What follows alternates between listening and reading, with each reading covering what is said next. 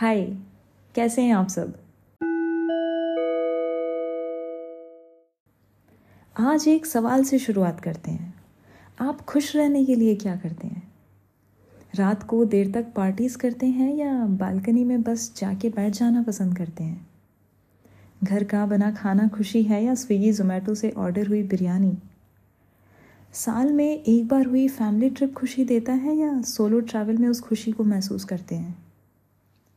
Instagram के filtered frames में अपने आप को निहारना खुशी है या किसी के साथ खड़े रहकर मिरर की फ्रेम में उस स्थिति को निहारना?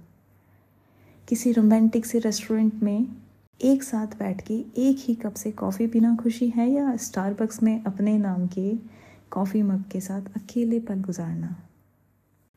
महीने की एक तारीख खुशी है या महीने में आए पाँच संडे? रात को जल्दी सो पाना खुशी है या रात के सन्नाटे में किसी के साथ हुई घंटों लंबी बातें? One day of digital fasting खुशी है या daily dose of flushing messages बेफिक्री आज़ादी से बस घूमते रहना खुशी है या घर पे किसी का तुम्हारे लिए किया गया इंतज़ार खुशी है? आपने सुना होगा, अंधे को क्या चाहिए? आँखें और भूखे को क्या चाहिए? रोटी। इसी तरह हम सबके लिए ना जीवन में खुशी और सुकून के ज़रिए बड़े अलग अलग होते हैं। लेकिन बात यह है कि हम अक्सर खुशी और सुकून को एक ही मान लेते हैं। सुकून मन की शांति में है और खुशी मन की चंचलता में। सुकून एक अनुभव है तो खुशी एक अनुभूति है। बूढ़े हो रहे माँ बाप को सुकून मिल जाता है कि उनके बच्चे सही सलामत घर पे आ गए हैं। लेकिन पता है, खुशी कब मिलती है? जब वो बच्चे उनके साथ बैठकर बातें भी करते हैं। अब जैसे मेरा कश्मीर का सफ़र ना सुकून से भरपूर था, लेकिन खुशी कुछ ही पलों के लिए आई। सब बहुत सुहाना था, मौसम भी और साथ भी। ये तय कर पाना मुश्किल था कि ज़्यादा दिलकश क्या था। कश्मीर की वादियाँ या कश्मीरियों की अदब? हाउस बोट की बालकनी, शिकारी का सफ़र सनराइज़ से लेकर सनसेट का होना बहुत सुकून देता था।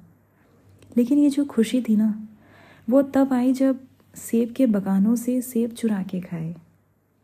या जब यूँ ही बैठे अनपेक्षित प्रेम भरा स्पर्श मिला, जब वादियों में साड़ी पहन के थोड़ा इतराया।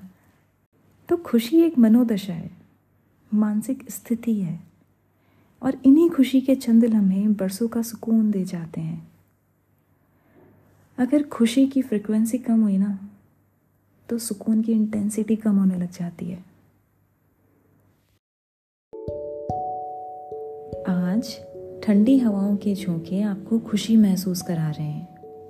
हो सकता है किसी बीमार को ये बिल्कुल ना सुहाए। जिस बारिश में आपको भीग जाना अच्छा लगता है वो बारिश किसी के लिए कहीं पहुँचने के लिए बाधा बन जाए तो ज़रा भी नहीं लुभाएगी। अब इसमें ये हवाएँ और बारिश तो बस एक ज़रिया बन के आई है ना? वैसे आपने कभी गौर किया है? बहुत बीमार लोग भी खुश दिख जाते हैं कई बार। उन्हें बीमारी खोखला कर रही होती है, पर वो खुशी महसूस कर लेते हैं।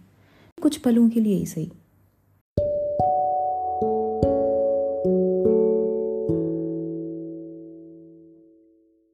इस बात पे ना गालिब का एक शेर बड़ा ही याद आता है। उनके देखे से जो आ जाती है मुँह पे रौनक, वो समझते हैं कि बीमार का हाल अच्छा है। तो गालिब साहब, क्या देखा कि बिस्तर पे पड़े भी रौनक ला गया कोई? कौन सी सख्त गली से ये नूर दे गया कोई? बुरे हाल में भी कौन बैठा तुम्हारी महफिल में? किसको शिद्दत से तलाशा कि तलाश बन के वो खुद तुम्हारे पास आया? टूटे बदन और बुखार से बेसुध। किसने तुम्हें थोड़ी ठंडक दी? वो क्या था गालिब? कि खुश्क हुए लब भी मुस्कुराने को मजबूर हुए। तो अब आप बताइए, ये सुन के खुशी मिली या सुकून? Peace and love be yours thank you for listening चक्षु से जातक